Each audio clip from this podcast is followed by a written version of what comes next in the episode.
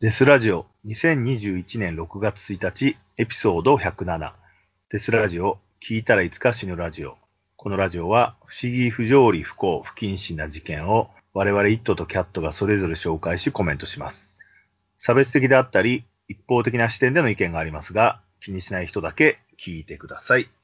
はい、えー、エピソードひゃくなな ろくがつついたち、はい、ようやくあのー、まだ緊急事態宣言続いてるんですけどろくがつはつかまでもういろんな市制のお店とか映画館とかがもう我慢できないって言って開場しちゃってね、うん、私この放送終わったら映画見に行こうと思ってるんですけど、あのファーストデイだから、はい、ようやくいろんな情報が入ってくるのかなっていう気がします。はい。ね、今ね、人がいなすぎてね、ちょっとなかなか情報が取りづらいっていうのがあったんだけど。本当でしょうね。で、今回もリスナーさんからご支援をいただいております。新井優太さん、ありがとうございます。で、メッセージ。ありがとうございます。メッセージを見上げます。いつも聞いてます。とても勉強になってます。微力ですが、応援してます。楽しいトゥルークライム楽しみにしてます。ありがたいですね。ちょっとこう情報をね提供して、でも我々は偏ってたり間違ってる知識があるかもしれないから、気になった情報が面白いっていう情報があったんだったら、やっぱネットで検索したり本を読んだりして、ちょっと照らし合わせていただけると一番ベターかなという思いますね。うんうん。でもこれでちょっとトゥルークライム好きっていう人に出会えていけてるのですごい私嬉しいんですよね。ああ、そうですね。日陰にこもってた人たちがちょっとね、こう覗いてきてくれてるところはあるかもしれないですね。で、私いつもトゥルークライムっていうジャンルがアメリカでは異常に大人気だって話してるじゃないですか。はい。私ついに見つけてしまったんですよ。なんか日本にもあのオートサロンとかコミケ、デザフェスゲームショーみたいな大型イベントあるじゃないですか。そうですね。日本はすごいですよね、イベントはね。多分、探せばどんなイベントもあると思いますけど、うん、はい。どんなジャンルも網羅してると思うけど。はい、思うけど、トゥルークライムはないじゃないですか。いや、そんなことはないです。コミケにも多分ありますよ。いや、トゥルークライムだけのイベントはないかもしれない。はい。そう、アメリカとイギリスにあるっていうことを知ったんですよ、この間。なんかアメリカのコミケが。どれぐらいなんですかね。でもアメリカのコミケがコミコンってコミックコンベンションでコミコンって言うんですけど、ありますね。はい。うん。トゥルークライム好きによるトゥルークライム好きのためのトゥルークライムのコンベンションイベントでクライムコンっていうのがあるみたいで、でちょっと内容見てみたんですけど、めっちゃ楽しそうなんですよ。なんかそのグッズの販売とかもしてるし、いろんなブースが出てて、で多分ポッドキャストトゥルークライム多いんで。そのポッドキャスターのブースとかもたくさん出て、で、多分絶対マグショットとか撮れるブースとかもあると思うんですね。で、うん、どんな内容のイベントをやってるかっていうと、多分お客さんの中からふたりぐらいピックアップされて、ひとりが犯人役として、もうひとりの人が目撃者っていう立ち位置で、多分目撃者の人がいっぷんとか、その犯人の顔を見て特徴を覚えて、で、犯人がいなくなってから、そのプロの絵描きさんに、その犯人の特徴を覚えてる限り伝えるっていう、鼻が大きかったとか、黒い服装だったとか、そういうことを伝えて、プロが絵を描いて、その本人と照らし合わせるって、多分そういうことだと思うんですよ。ああ、面白そうじゃないですか。あれですだよね、あの、犯人の似顔絵風に描いてくれるってことだよね。指名手配犯みたいな感じで描いてくれる。そうなんです、そうなんです。で、それがどれぐらい、まあ、記憶力があって、どれだけ説明できて、とか、を見るのかなと思って、え、すごい面白そうと思って。そうなんだ。うん。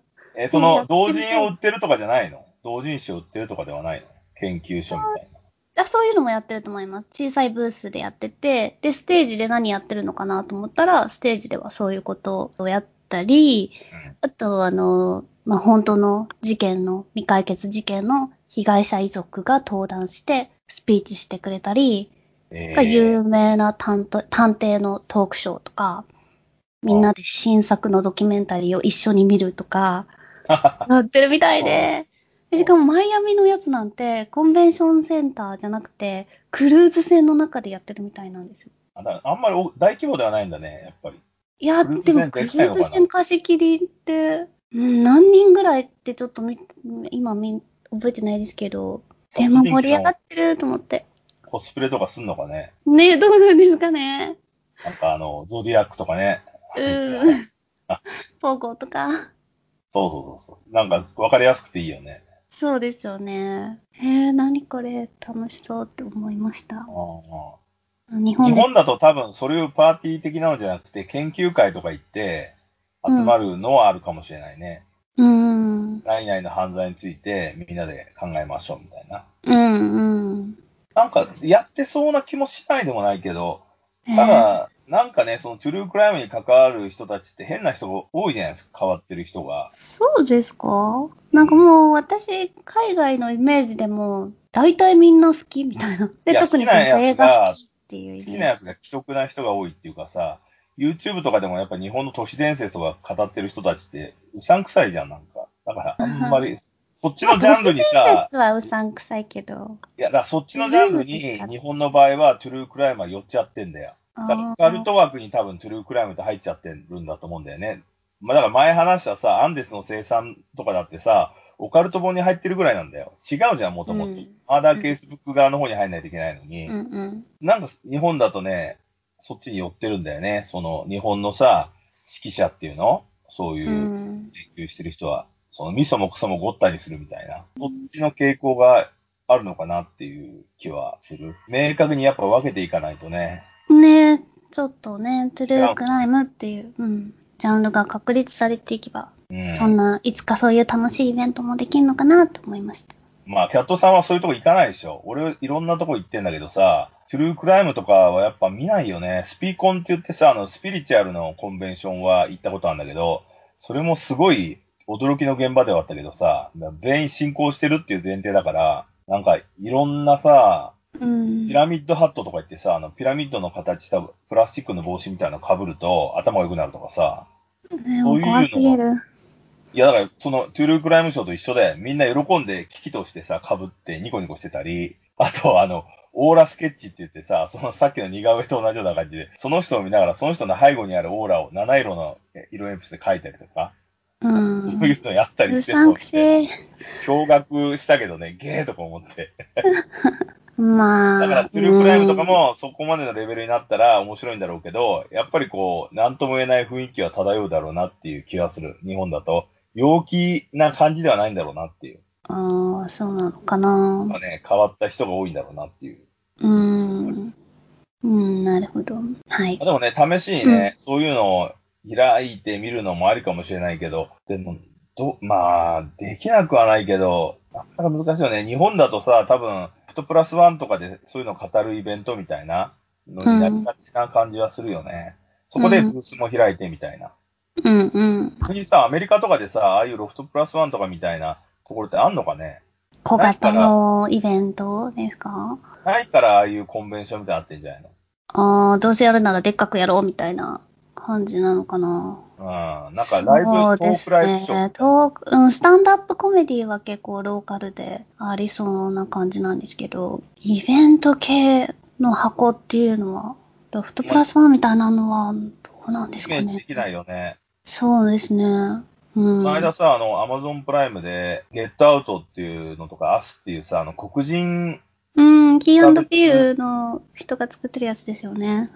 あの黒人と白人のハーフのコメディアンが作ってるんですよ。そうそう、ジョーダン・ピールですね。うんうん、彼がさ、あの、アマゾンプライム用にトワイライトゾーンっていう昔あったさ、あの エスエフ とか不思議な出来事を語るドラマがあって、テレビドラマがね。で昔はロッド・サーリングっていう白人の人がホストで、オープニングとエンディングで語るわけよ。日本だと世にも奇妙な物語のタモリみたいな感じで。うん、それが今、ジョーダン・ピールがやってんのね、黒人。うんうん、彼が監督したりしてるんだけど、それでやっぱさ、あの、コメディアンっていうタイトルで一番最初のいちわめがやっててさ、それはやっぱりその、スタンダップコメディアンの話で、今でもそういうのがやっぱあるっていうのを映してるのね。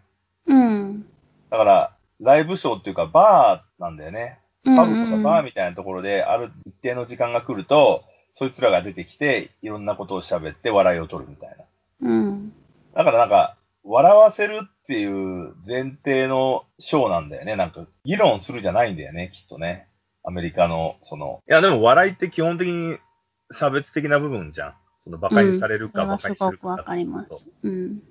その作品も基本的にそれなんだよね。人を馬鹿にした報いをどれだけ受けるかっていう。うんうん、人をネタにして喋るっていうことのリターンがどれだけ重いのかっていうのをテーマにした話なんだけど、うん、そういうのばっかだよね、なんかね。あとさ、思い出した。もう一個思い出したぞ。あとさ、あの、ケビン・スミスっていう映画監督、オタクの監督がいいんだけど、その人がチェイシング・エイミーっていう映画で、やっぱコミコンの話なんだよ。コミコンで始まってコミコンで終わる話なのね。で、漫画家で、一応そこでトークショーみたいなのあったわ。スター・ウォーズについてみたいな話してたわ。うん。だから若干そういうのはあるのかもね。だけど、まあね、コミコンは、コミコンの中の一つのイベントであって、うん、議論だけをその飲み屋とか人を集めてやるっていうのはあんまりないのかもしれないね。ねえ。なんかショー的になるんでしょうね。そのスタンドアップとかマジシャンのショーとか、こう一方的に見るみたいな感じなんですかね。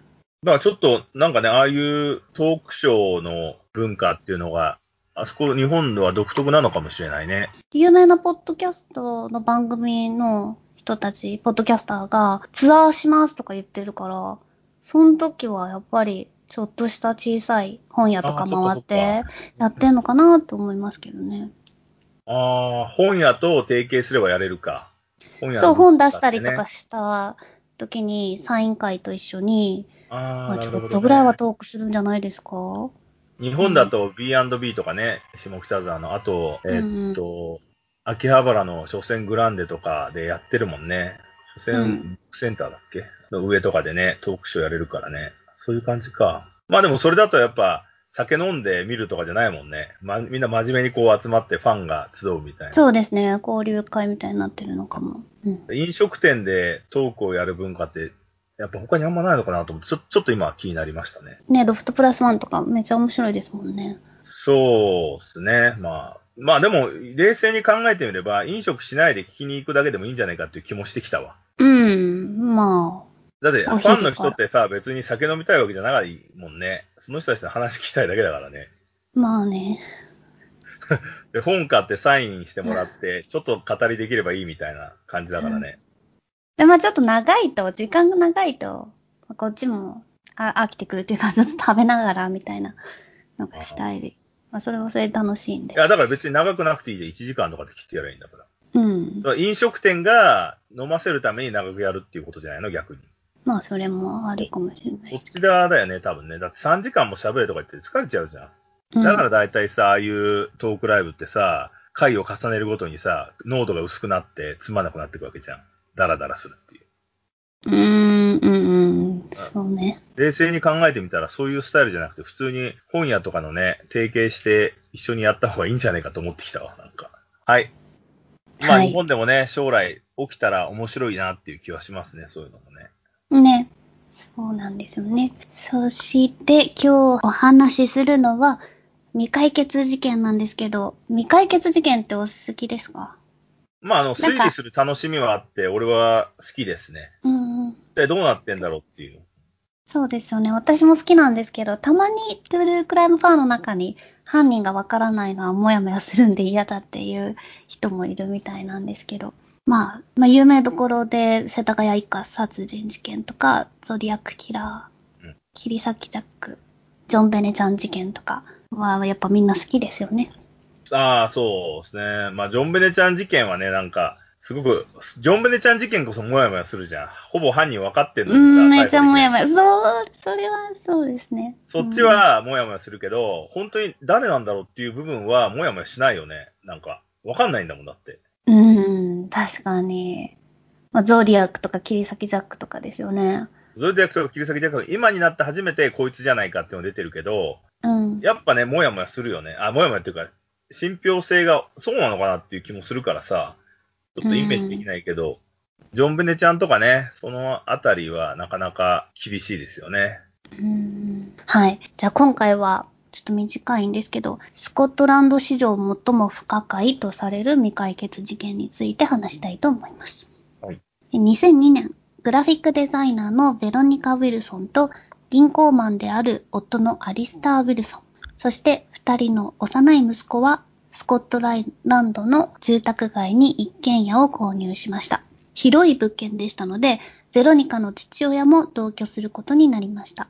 にせんよねんじゅういちがつの最後の週末、土曜日には友人らをディナーに招き、日曜日の午後は夫のアリスターは息子を連れて近所のスーパーに買い物に行ったり、いつもと変わらない日常を過ごしていたんですね。その日のごごしちじ、日曜日です。家族全員と預かっていた友人の子供と一緒に家でゆっくりしていたとき、玄関のベルが鳴りました。友人が子供を迎えに来たのねと思い、ベロニカが玄関に見に行くと、そこには見たことのない男性。しかしこれといって警戒すべき危険な人物とは思えない、ごく普通の白人の男性が立っていました。紺色のジャケットにジーンズ、キャップといういでたちでした。さんじゅうごさいからよんじゅっさいくらいに見えました。男はアリスター・ウィルソンと一言だけ言いました。ああ、夫に用事があるのねと思ったベロニカは彼をそこに残したままアリスターを呼びににかいへ行きました。夫のアリスターは子供たちに絵本を読み聞かせているところでした。この時、玄関のドアは開けたままだったので、いかにベロニカが男を警戒していなかったかがわかります。アリスターは妻に呼ばれ、玄関へと降りていきました。ベロニカは夫に代わって子供たちに絵本を読みました。夫と男が何か話しているのが聞こえてきましたが、声を荒げたり興奮している様子はなく、内容は聞き取れませんでした。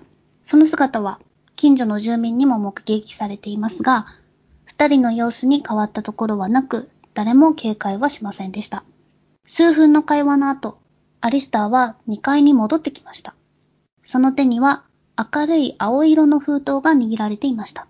まあ、海外でよくある二つ折りのバースデーカードを入れるような厚紙の封筒です。封筒にはポールと書かれていました。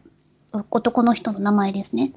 はい、アリスターは少し困惑している様子で、ベロニカにあの人本当に僕の名前を言ったと聞きました。ベロニカは答えました。ええ、アリスター・ウィルソンと言ってたわよ、と。ポールと書かれた封筒は空っぽでした。アリスターはもう一回話してくるよ。と玄関に向かいました。次にベロニカが聞いたのは何かが倒れる大きな音でした。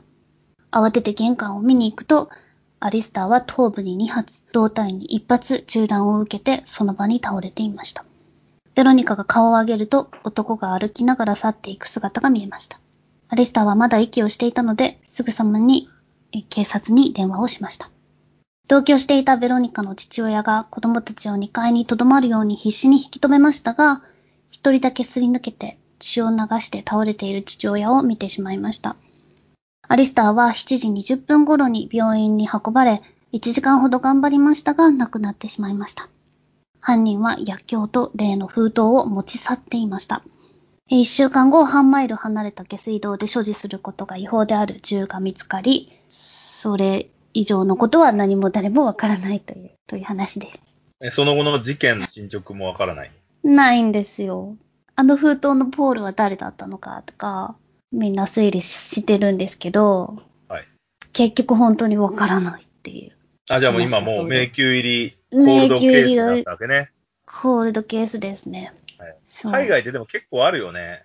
うん。そうですね。なんならさ、通り魔が、まあ、通り魔っていいのか分からないけど、通り魔が現れて死んだのを、それにひょっとしたら、なんていうの、別々の件が全部絡み合ってこんなになっちゃってるっていうパターンが多いのかなと思うんだけど、手紙とかも実は関係なくて。あ、全くな謎でも何でもなくて。で、ただ、その事件の日にあった出来事として一緒に入っちゃってるみたいな。うん、うん、うん、うん。確かに。そうですよね。なんか、お奥さんが疑われ、使われたりもしたんですけど、まあ、結, 結局こういうのって身内の喧嘩だったりして奥さんがヒットマンを雇ってたとかありえるっていう人はいたけど、でも子供のがいるこんな近くでこういうことさせるはずはなかなか考えにくくないですか？その子供に被害が起こるかもしれないし、子供が目の当たりにするかもしれないし、で、まあ、奥さんでもないだろうっていう、うん、ヒットマンを雇うのもどうなのかっていう気もするしね。普通の人が雇えるのかですよね。うん、そんなにさ、こう、手あまたなのかって思うよね、なんか、ね。なんか前も言ってましたよね、電話帳に、タウンページとかに、ヒットマンって。ねえ、ダークウェブで呼ぶみたいなさ、感じなのかね。うん、うん、そうなんですかね。ただ、殺されたアリスターが、えー、何みたいな、こう、慌てる様子もなく、不思議な封筒を持ってたとか、その辺でちょっとミステリアスな事件っていうふうに報道されてました。これっていつだっけ？にせんにねん、あ、違う、えっと、にせんにねんに家を購入して、にせんよねんに起こった、ね。あ、起こった事件だ。じゃあ結構前だね。うん、じゅうななねんくらい前か。うん。まあもうじゅうななねん前だったらほぼ迷宮入りだね。そうですね。日本って昔、時効が何年でしたっけ？じゅうごねん。じゅうごねんだね。短かったんですよね。で、今はないんですね。そうそう、なくなった。うん。時効の意味がないもんね、だってね。あれ何なんだろうと思うよね。あれ何か意味あったんでしたっけ、時効って。やっぱ多分さ、あの、ディーエヌエー とかさ、科学的根拠で終えるっていうことができなかったからだよね、きっとね。うーん。今は科学的根拠で終えるからじゃないの。うんうんうん。人間をさ、ずっとそこに捜査部としていさせるのに、お金とかがかかるからっていうことだと思うんだけど。うん、だから日本もなんか継続とか言って、コールドケース担当のみたいなのってやっぱあるわけじゃないですか。うーん。ああいう風にあったんだろうね、昔はね。今もあるのかもしれないけど、今はもう時効がないからさ、そこでたまにチェックしたりするんだろうけど。うん、なんかね、もっとね、あの、懸賞金システムを早くやればよかったと思うよ。あ、でも最近なんですか？最初なかったんですか？多分最初ないと思うよ。知らないじゃん、だって。密告制度、うん。もしそれがあったら、連合赤軍ってさ、あの、学生運動の奴らでテロを起こしてた奴らがいたじゃん？あれなんて密告制度ありにしてればもっと早く捕まったんじゃないかなって俺思ったけどね。あと、オウム真理教の奴らとか。うん。要はさ、パブリックエネミーなわけじゃん？あの、審判いるんだけど、うん、俺らからするとさ、何してんだよ、こいつらって話じゃん。だから密告しやすいっていうかさ、社会の敵だから。うんうん、でも今は、多分、懸賞金制度って最近だと思うんだよね。だって、貼られてるやつにさ、いくらって昔出てなかったもんね。ねえ、そう。仕掛けたら連絡してくださいとしか書いてなかったからさ、お金あげますって書いてなかったからね。